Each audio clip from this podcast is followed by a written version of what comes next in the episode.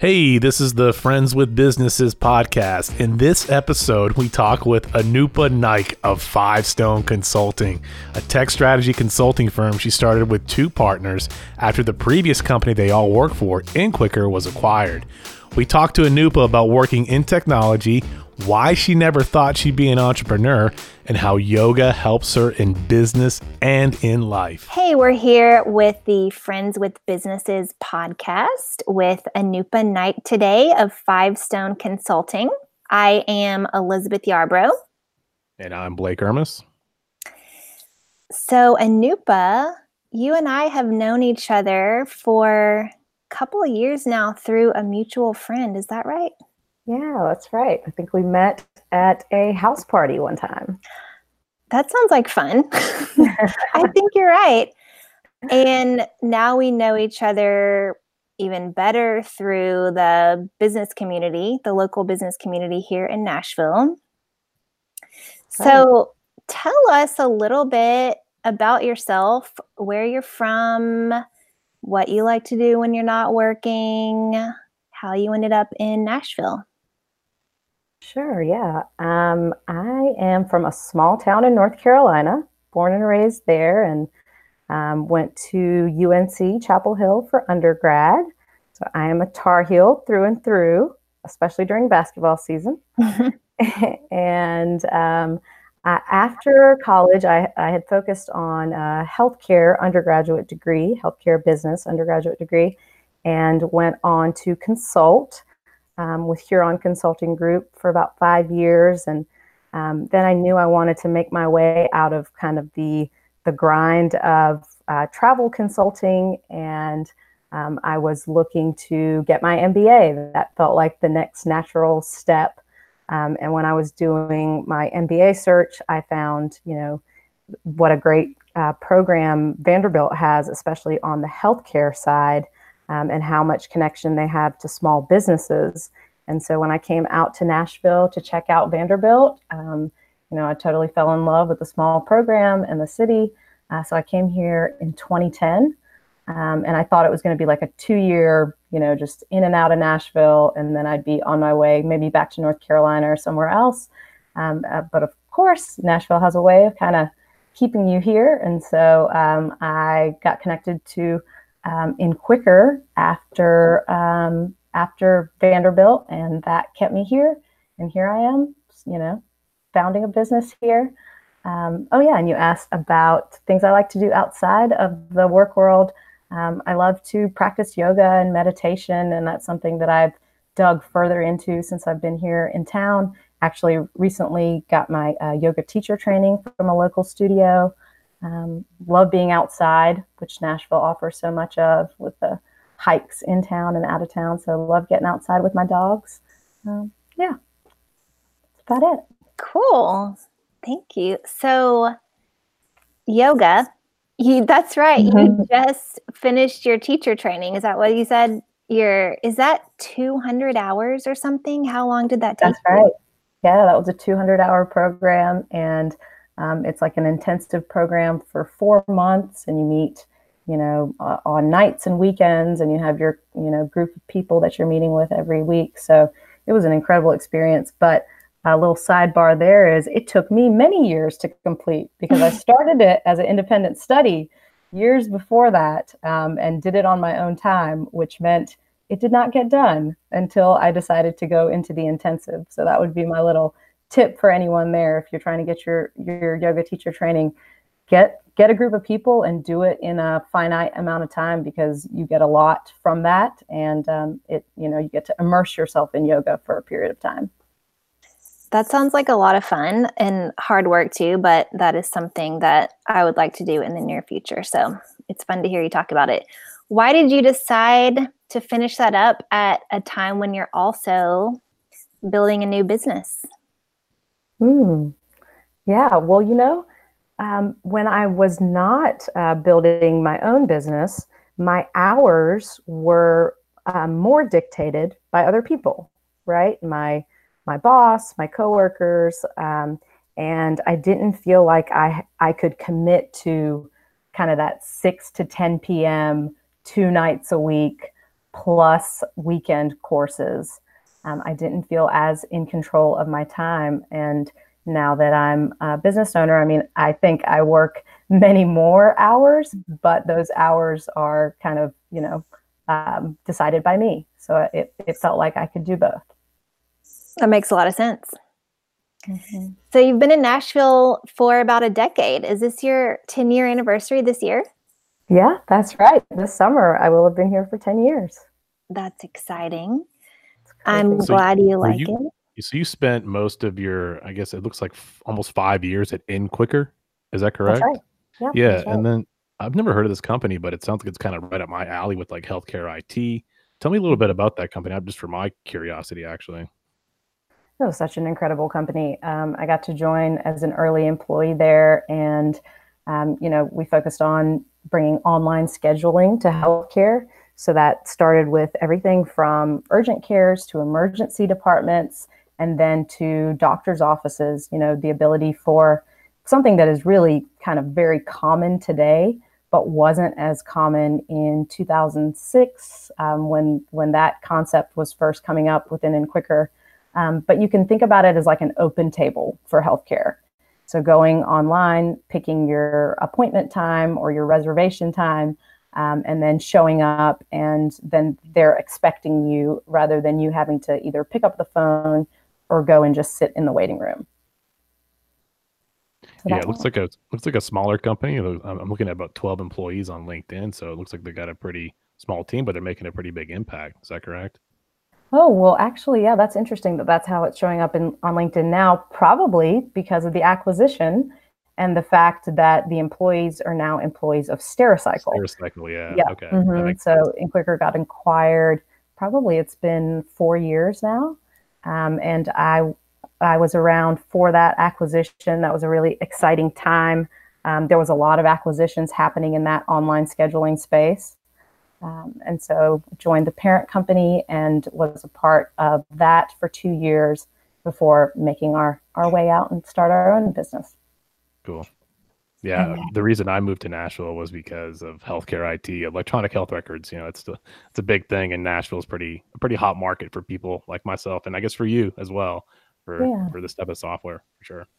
Oh, that's cool that that's what brought you here too. Yep. Mm-hmm. Yep. Sorry, Elizabeth, I didn't mean to step on your question.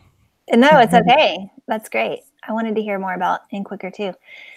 So, but now we're here to the point at which you decide to go out on your own and with a couple team members and start Five Stone Consulting. Can you tell us a little bit about how you made that decision? How and why did you decide to leave a big company after a successful acquisition and start something of your own? Yeah, you know, actually, I credit InQuicker a lot for where I am today because um, the founders and leaders of that company really built it in a very intentional way um, you know, we had flexibility in where we worked and how we worked, and I felt really supported in growing in the type of role I had. Um, so when I started at InQuicker, I was an implementation manager because I was coming from my consulting background, my MBA background. I was very much more like operational. How does somebody use a piece of technology? Um, and then what I was learning in that process is there are lots of there's lots of room for improvement in that technology. And actually, all of our developers were at the time, all of them were in Canada.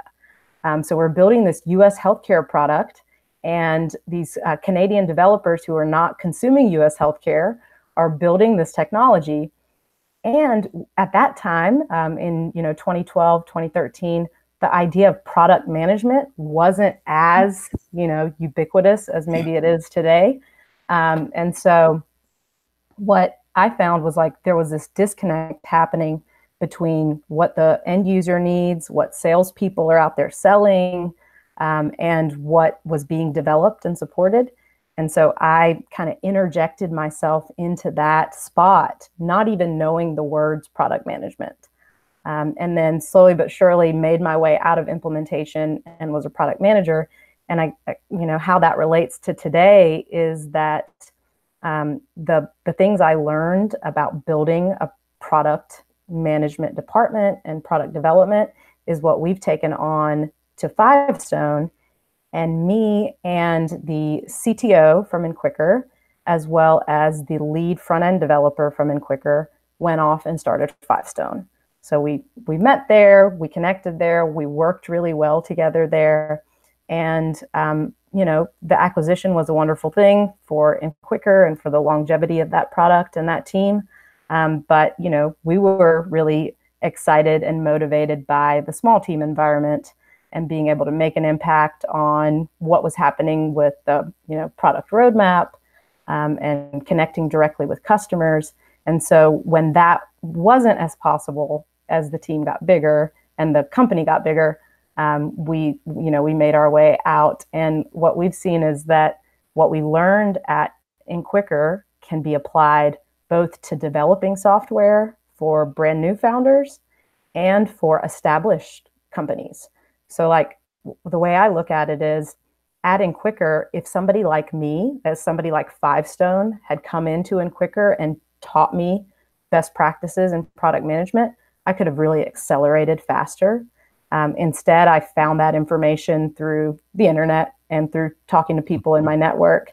Um, and so, what we're finding is even though product management is a thing now that a lot of people know about, um, it's not necessarily you know implemented in a way that that necessarily works inside a tech company all the time.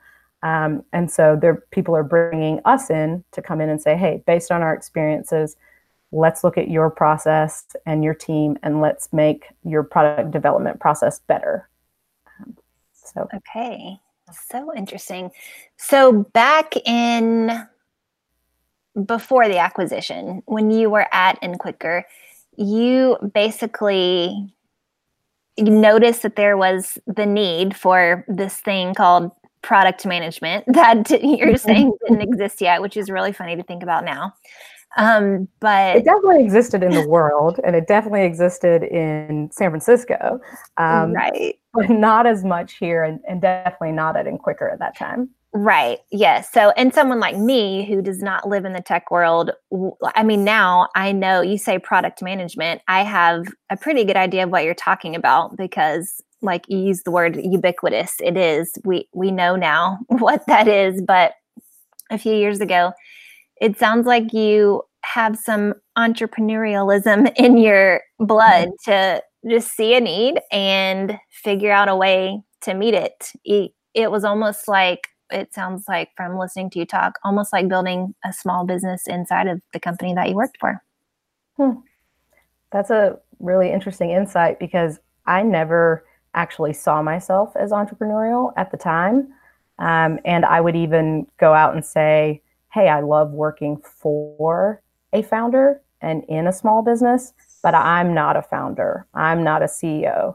Um, and maybe that was just you know some other voice in my head telling me that but i, I thought i needed to be more you know the, the second in command um, but i always was interested in you know noticing problems and finding a way to solve them um, and that's that's been true for me throughout my career and academic life um, so when this opportunity when it was like hey, you you can solve these interesting problems for people with two people you know and trust so well. Um, that didn't seem like a big risk where I was going out and saying, hey, I'm the founder of something. Um, it felt more just like a natural extension of what was happening at InQuicker. Um, and then, you know, of course, now it's year three, and I'm looking around and I'm like, okay, I am a founder. Mm-hmm. You sure are. Mm-hmm. So, yeah, at year three, what do you think about it? What do you think about being in business for yourself, being your own boss? Overall, I think it's amazing. It's what a cool gift to be able to, you know, decide how we're going to solve problems, who we're going to partner with, um, how we're going to do business, how we're going to live our day to day lives. Like all of that is in our own control now. It's both so awesome and also like, oh, is this? I I think regularly I'm looking at it and saying like, is this sustainable? Do we get to keep doing this? Um, and now at the start of year three, like it feels much more sustainable than it than it did last year. Um, but it, it, there's I guess there's still some imposter syndrome in there, um, feeling like are, are we really doing this? Do we get to keep doing it, you know, for years to come? Uh, I hope the answer is yes. so your business partners, they're in Canada, right? Both of them? Both of them, yeah. What part of Canada? They're up in British Columbia on Vancouver Island um, in a city called Victoria. It is so beautiful, and I can't believe I get to be so connected with that place. Blake is Canadian. Yeah, I'm actually yeah. I, my cousin lives on I think uh, in British Columbia and Victoria Island in no a little, little, city called Nanaimo, I think it is. So yeah. yes, that's yeah. Was, yeah. Oh, you're familiar with this small. I am. yeah. Yeah, I'm still a Canadian citizen, so it's kind of interesting. You know, we have the North Carolina and the Canada and the Nashville connection. So I know. And the healthcare IT. Yeah. See, that is funny.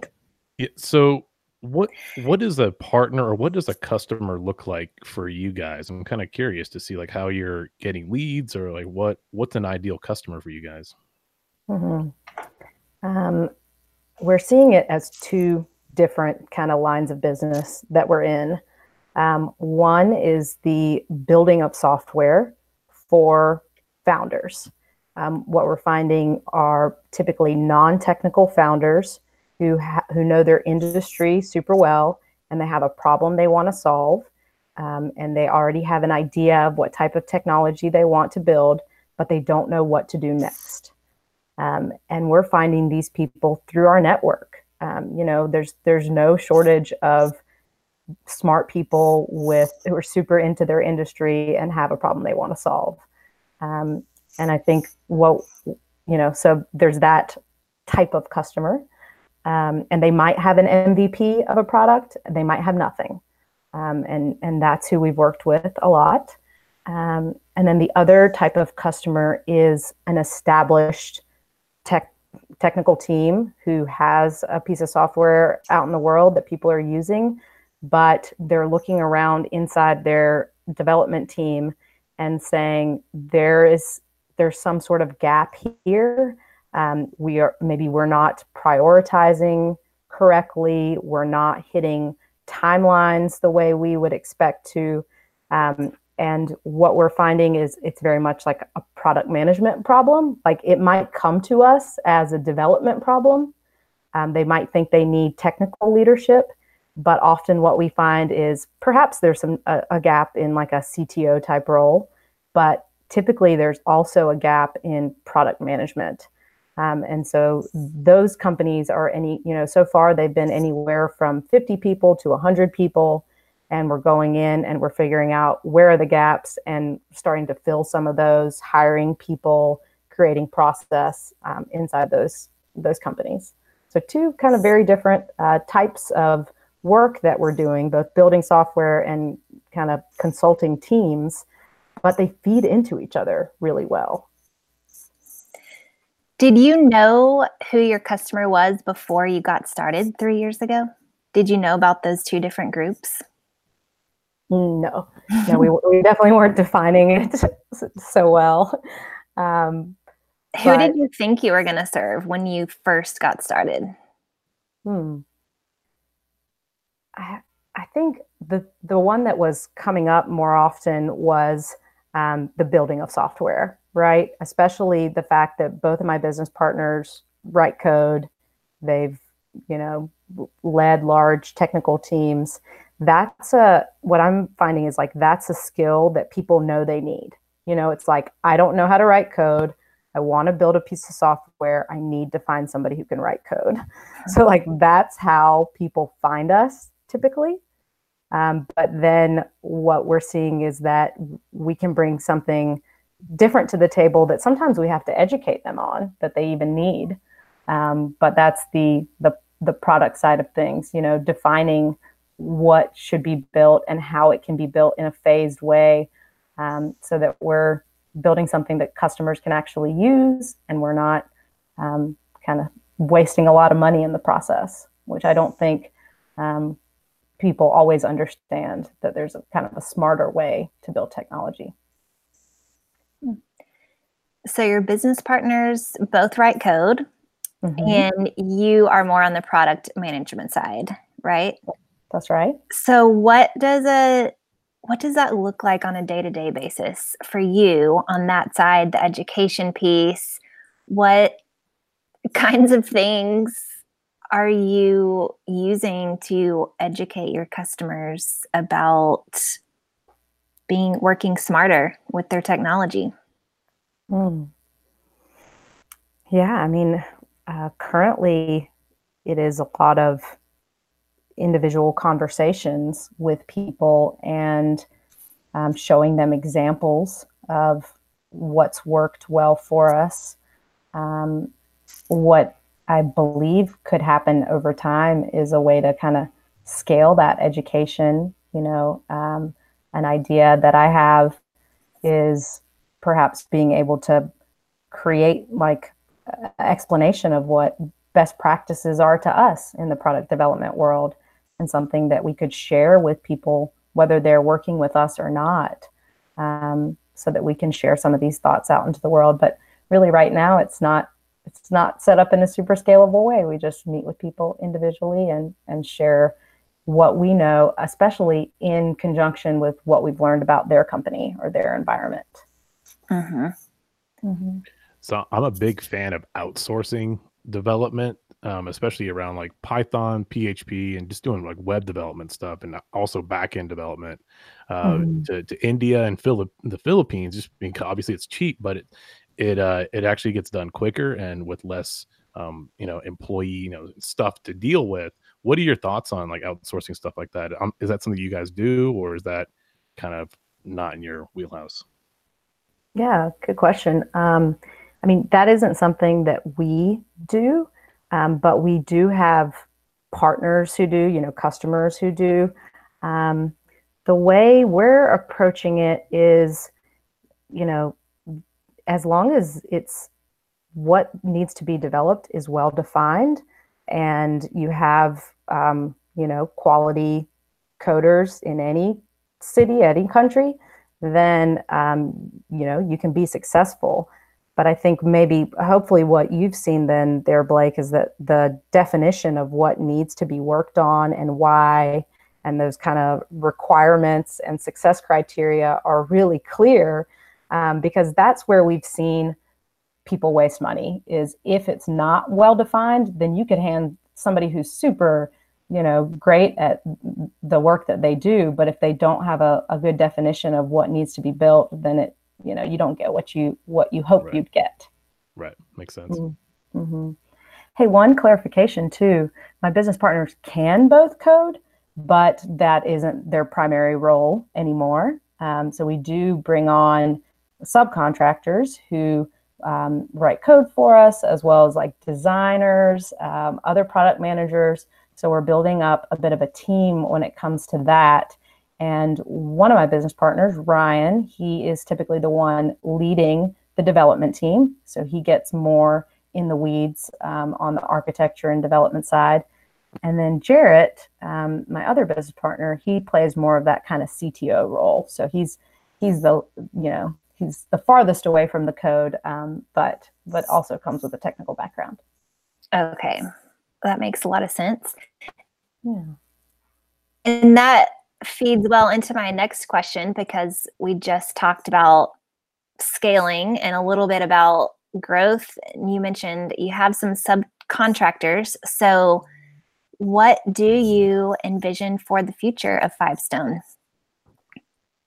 Yeah, that's a very pertinent question um, because we would like to keep growing our team and, um, you know, teaching other people how we approach building software.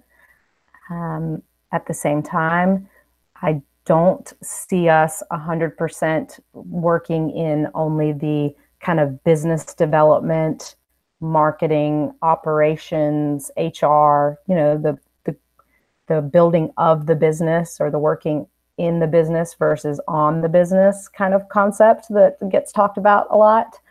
Um, I I don't want to pull out of developing products altogether.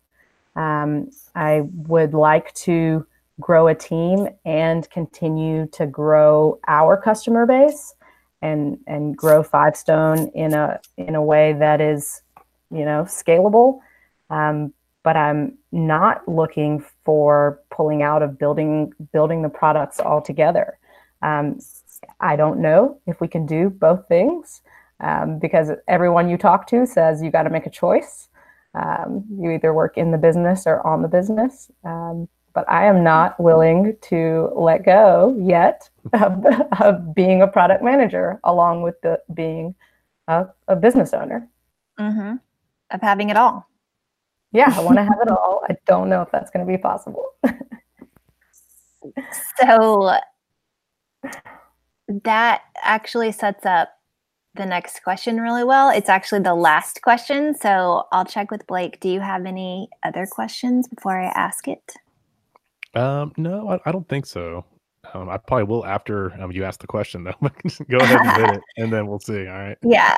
So, okay, you Anupa, you talked about you. I mean, one of the reasons that you started Five Stone with your co-founders is because you like the small team environment, and so it makes a whole lot of sense why you don't have plans to grow into this huge corporation and go public or something like that. Um, it's working for you, it sounds like.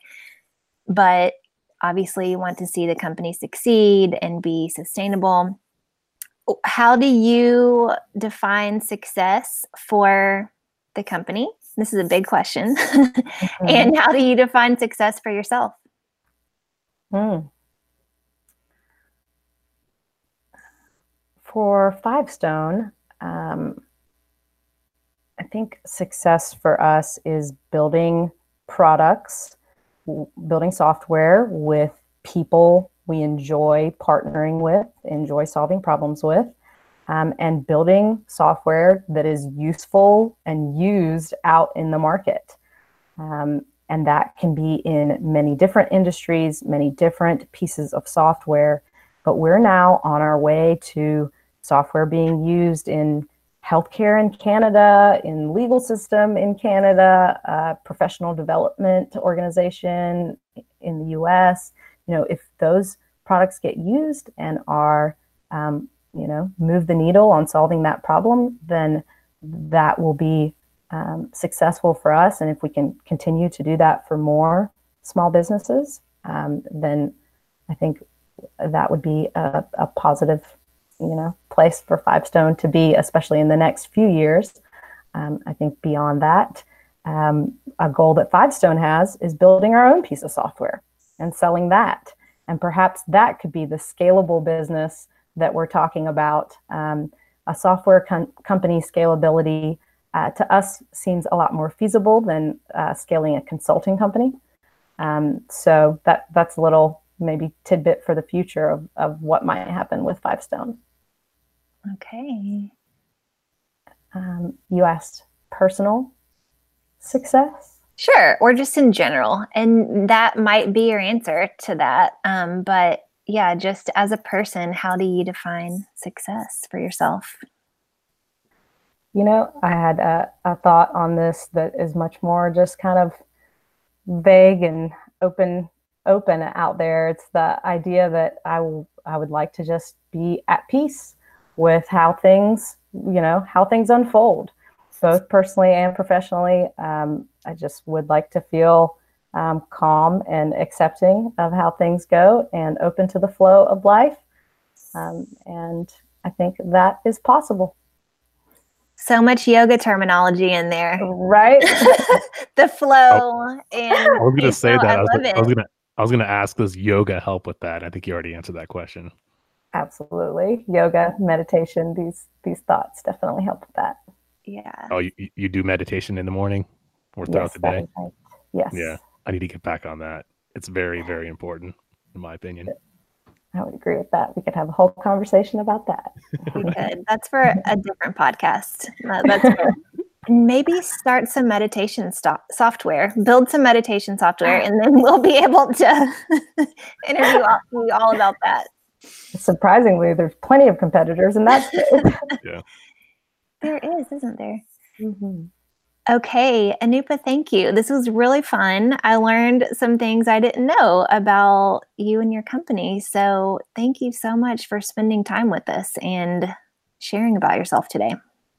Of course. Thank you both for having me on.